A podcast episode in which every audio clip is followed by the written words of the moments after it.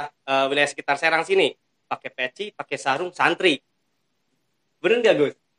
Nah, betul betul. Las, Anda sendiri nih, uh. bagaimana Anda menjaga nama santri dalam diri Anda dengan tanpa beratribut santri, Gus? Uh.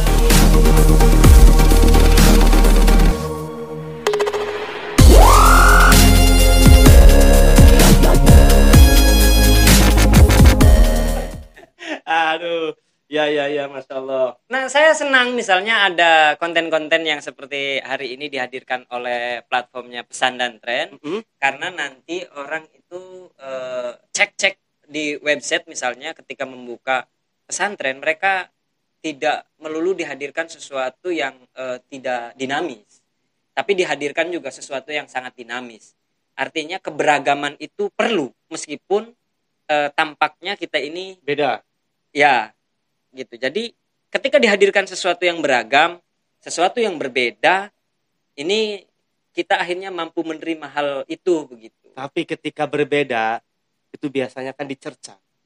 Betul tidak? Tidak. Silakan, Anda berbeda sendiri dengan orang lain, nah, itu sudah pasti jadi bahan cercaan. Iya, tapi tadi rumus dasarnya sebagai santri kan fil ismil mufrodi. Oh ya benar. Gitu kira-kira uh, kembali yourself. Yang kedua, Gus, yang jama kedua taksir. Wajam itaksiri. Ya. Jama taksir itu sebetulnya prinsip dasarnya itu gerakannya tidak diketahui orang orang lain. Uh, gerakan bawah tanah. Entah ya disebutnya itu gerakan bawah tanah atau memang tidak terbaca. Iya. Ini orang Kal- kalau gerakan kalangan santri ini misalkan terbaca sama kalangan yang non santri, akhirnya kita mudah dipenetrasi. Wih, betul. Saya itu kalau dengar penetrasi itu langsung keluar-keluar. Iya, kita, maksudnya begini, aduh, kita kita tolong. Aduh, kita kita mudah mudah dipatahkan ini. Gerakan dan langkahnya. Uh-uh. Terbaca lah ya begitu, karena memang uh, uh, ada beberapa orang-orang yang kerjaannya itu bagian bagian dari kalangan intelijen misalnya ini, yeah. maka harus dilawan dengan perkara pro apa namanya kontra intelijen. Definisi kontra intelijen adalah definisi wajam itaksiri, begitu secara mendasar, karena dia gerakannya tidak diketahui orang lain. Nah, itu uh, sebagai apa maksudnya, Gus? Gerakan tidak diketahui itu ya, tujuannya ya se- sebagai santri yang memang akan menghadirkan nilai-nilai kebenaran, nilai-nilai mm-hmm. kebaikan, begitu. Nah, itu tidak boleh diketahui, baru nanti secara publik. Artinya begini, saya meyakini kalangan kiai itu tidak ada satupun yang tidak melakukan sesuatu yang tidak dilakukan oleh orang lain. Oh ya betul. Saya meyakini demikian. Artinya saya pun meyakini. Konteks wajam taksiri. Jadi udah gerakannya nggak apa-apa. Santri itu seperti apa saja. Dia itu kan harus ada yang tim angkatan darat, laut, mm-hmm. udara, ada yang senyap dan lain-lain. Nah ini. Kalau-kalau misalkan kita hari ini tidak disuguhi dengan pengetahuan yang dihadirkan oleh Gus Baha yang familiar banget, mm-hmm. oleh Gus-Gus yang memang hazanah pengetahuannya secara matang dan mendalam, kemudian kita akan memilih justru eh, kalangan apa ustad atau asatidnya yang eh, mohon maaf dalam dalam konteks kapabilitas pengetahuannya itu tidak terlampau banyak, yang akhirnya hanya mampu memprovokasi halayak umum. Berarti masih di bawah S N I lah. Ya entahlah ya S N I atau standar nasional. Ini kan P R begitu. Nah ketika dihadirkan, iya. Jadi ada kok banyak temen. Saya cerita sedikit. Oke, uh, yang, yang penting jangan gibah lah. Enggak ini. Ini ini real. Ini real. Uh, uh, saksi hidupnya ada. Saya punya temen itu dari dua ribu sembilan uh, sampai dua ribu empat belas lah kira-kira, yang dulu dia tidak beragama Islam. Tidak beragama Tidak Islam. beragama non Muslim. Non Muslim, betul. Tapi lambat laun secara perlahan ternyata dia mempelajari Islam sampai dia e, menyebutkan nama ketika ditanya sama e, K U A yang ada di apa? Di Jombang, di Cilegon. Oh, Jombang Cilegon. Jombang Cilegon. Dia ketika ditanya sama K U A, "Apakah kamu punya nama Muslim?" Dia langsung menjawab, "Iya, saya punya nama Muslim. Apa namamu?" "Namaku Taki Adi Pranata." Itu pilihan sendiri. Itu pilihan sendiri. Ah, saat itu aku juga terperangah karena melihat dia, kok berani kamu menentukan pilihan itu, gitu. Ternyata dia selama beberapa beberapa tahun berkawan dengan saya, berteman dengan saya, dia mempelajari eh, bahwasannya Islam itu lentur, Islam itu lembut, begitu. Padahal kalau melihat secara tampilan, Atu itu sebadan-badan udah aneh dalam perspektif kita karena dia sudah tatonya itu udah di mana-mana.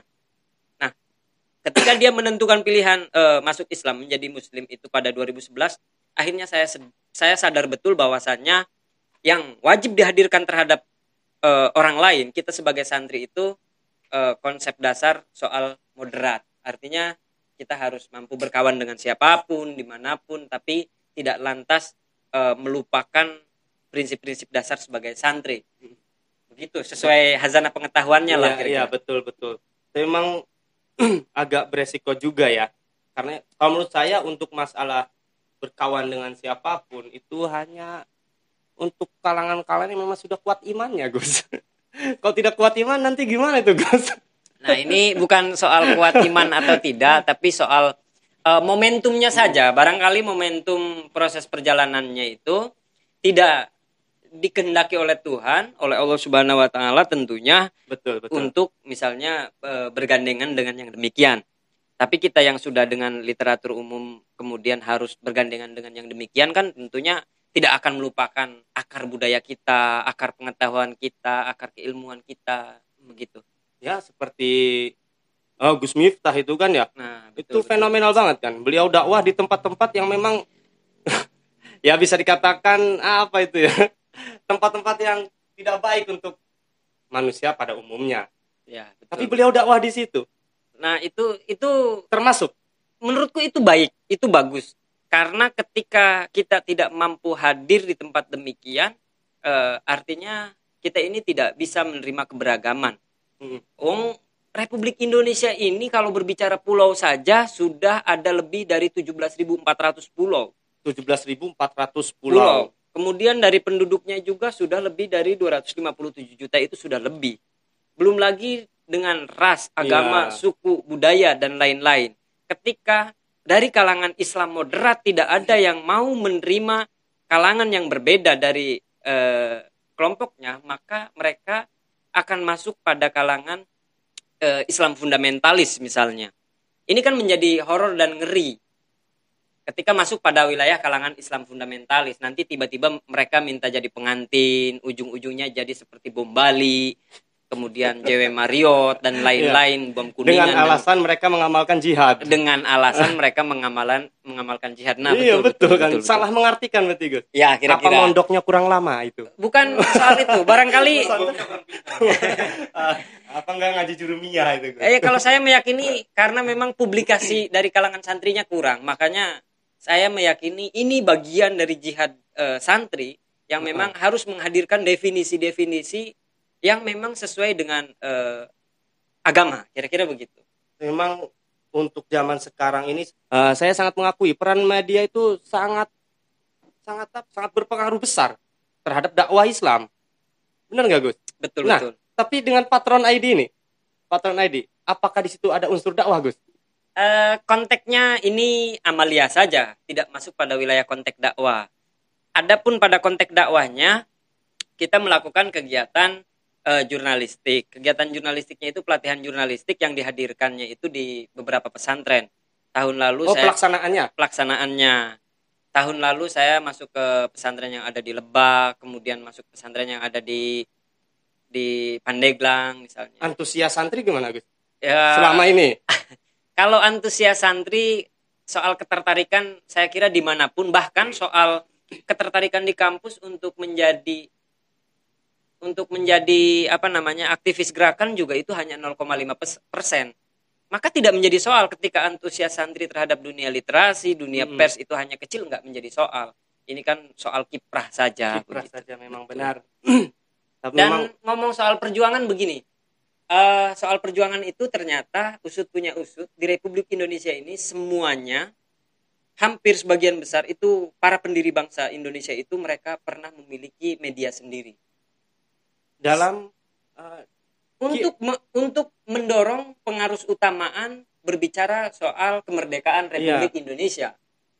Terbukti misalnya sejak seribu sembilan ratus tiga puluh lima itu pers disebutnya pers perjuangan. Artinya mereka yang ada di daerah, mereka harus berdarah-darah mencari makan, kemudian melakukan konsolidasi bagaimana untuk merebut kemerdekaan itu sendiri. medianya, eh lewat media, lewat media, menyampaikannya, iya, menyampaikannya lewat media, bahkan sampai di bredel media-medianya itu, dan jurnalis-jurnalisnya mereka sampai dibuang ke Boven Digul misalnya. Boven, itu? Boven, Boven Digul, Digul itu adanya di Papua, itu uh, penjara paling horor yang dibuat oleh Belanda, adanya di Papua, di, di Papua. Jadi kalau tokoh-tokoh yang dibuang ke Digul itu berarti tokoh-tokoh yang memang dia mampu melakukan gerakan, bahkan mampu mempublik opini bagaimana yeah. membangun supaya e, masyarakat secara umum itu mau merdeka setelah dijajah sekian lama, kira-kira begitu. Dan yang dilakukan itu sangat berpengaruh. Iya, betul. Nah, hari ini ketika santri masuk pada e, dunia media, saya sangat senang. Saya sangat senang sekali karena artinya ruang gerak hal-hal negatif itu nanti akan terelim, tereliminasi secara sendirinya. Makin tertutup. Iya, betul, makin tertutup. Itu baru poin kedua, Gus, ya, jama taksir, Gus. Belum. Oh iya iya iya iya. Ya.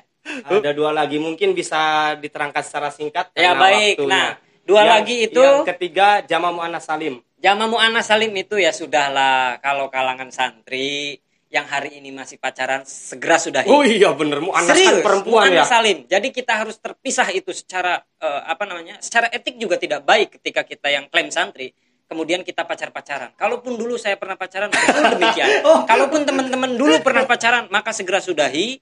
Saya meyakini begini, kalau masa lalu itu ya sudah, itu bagian ya, itu masa lalu. Iya, masa lalu. Biarlah tapi ketika eh, ke depan ya sudah, itu biar berlalu. Jadi saya meyakini bahwasannya jami muannats salimi itu jangan ya, berkumpul dengan perempuan. Iya, kira-kira.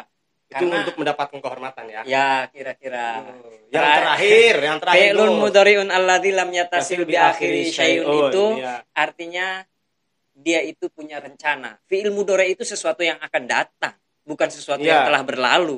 Zaman hal atau zaman istiqbal. Iya, kira-kira. Ui, nah, ini fi'il fi'il mudhari' ini sesuatu yang mengerikan.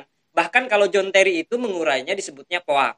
Apa itu? Planning, Organizing, Actuating, Controlling. Itu hanya didefinisikan dalam dalam jurmiah itu hanya tadi fi'lun mudhari'un alladzi lam yatasil bi akhiri syai'un. Jadi sebetulnya definisi dalam khazanah pengetahuan Islam itu sangat menyenangkan bila kita mampu mengurainya, kira-kira ya, begitu. Ya, ya. Dan dan sangat sederhana. Nah, itu pemaparan terakhir. Itu pemaparan terakhir. Jadi soal pesan ini pesannya harus sampai kepada berbagai kalangan. Justru ya, saya senang ketika santri mampu menghadirkan khazanah pengetahuan umum dalam perspektif lain yang memang dihadirkan oleh santri. Karena dengan demikian akhirnya mereka juga sadar dan tahu, oh iya, santri itu bukan hanya yang yang seperti ada dalam uh, alur pikirannya. Ya.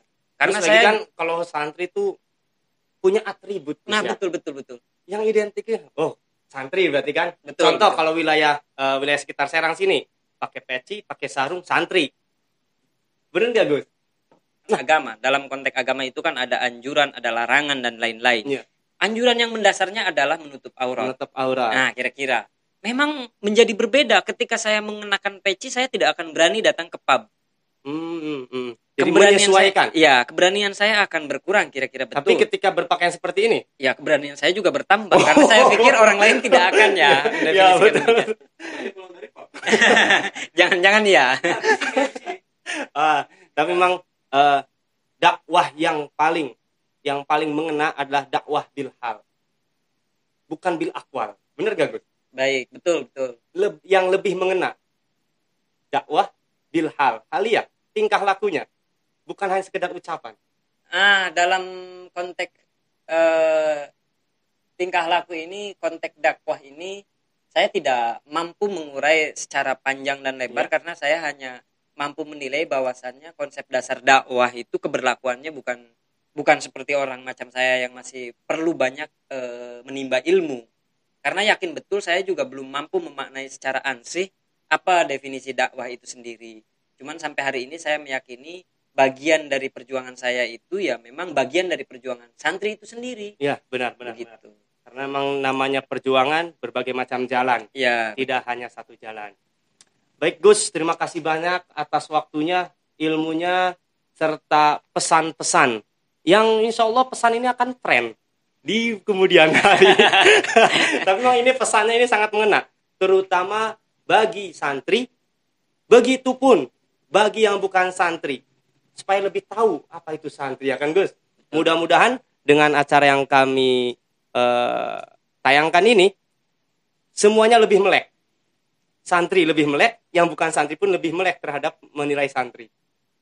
Mungkin itu. Iya. Tapi apakah ada eh, kata-kata terakhir, Gus? Ini menjadi sial betul ya kalau harus pakai kata-kata terakhir. Wih, ini kenapa jadi sial? Iya, karena aduh, jadi horor ya. Cuman uh, saya ingatkan, bukan saya ingatkan ya, saya mengingatkan diri sendiri. Ya. Bagi santri, sudahlah kalau memang ingin menjadi besar, kita juga harus berpijak atau kembali pada khazanah pengetahuan uh, Islam ya. Kalau saya boleh mengutip, mengutip ya, mengutip. Uh, sama nukilan dari kitab Al-Fiyah itu jelas bil jari wa tanwini wa nida wa al wa musnadin lil ismi tamyizun hasan. Luar biasa. Itu.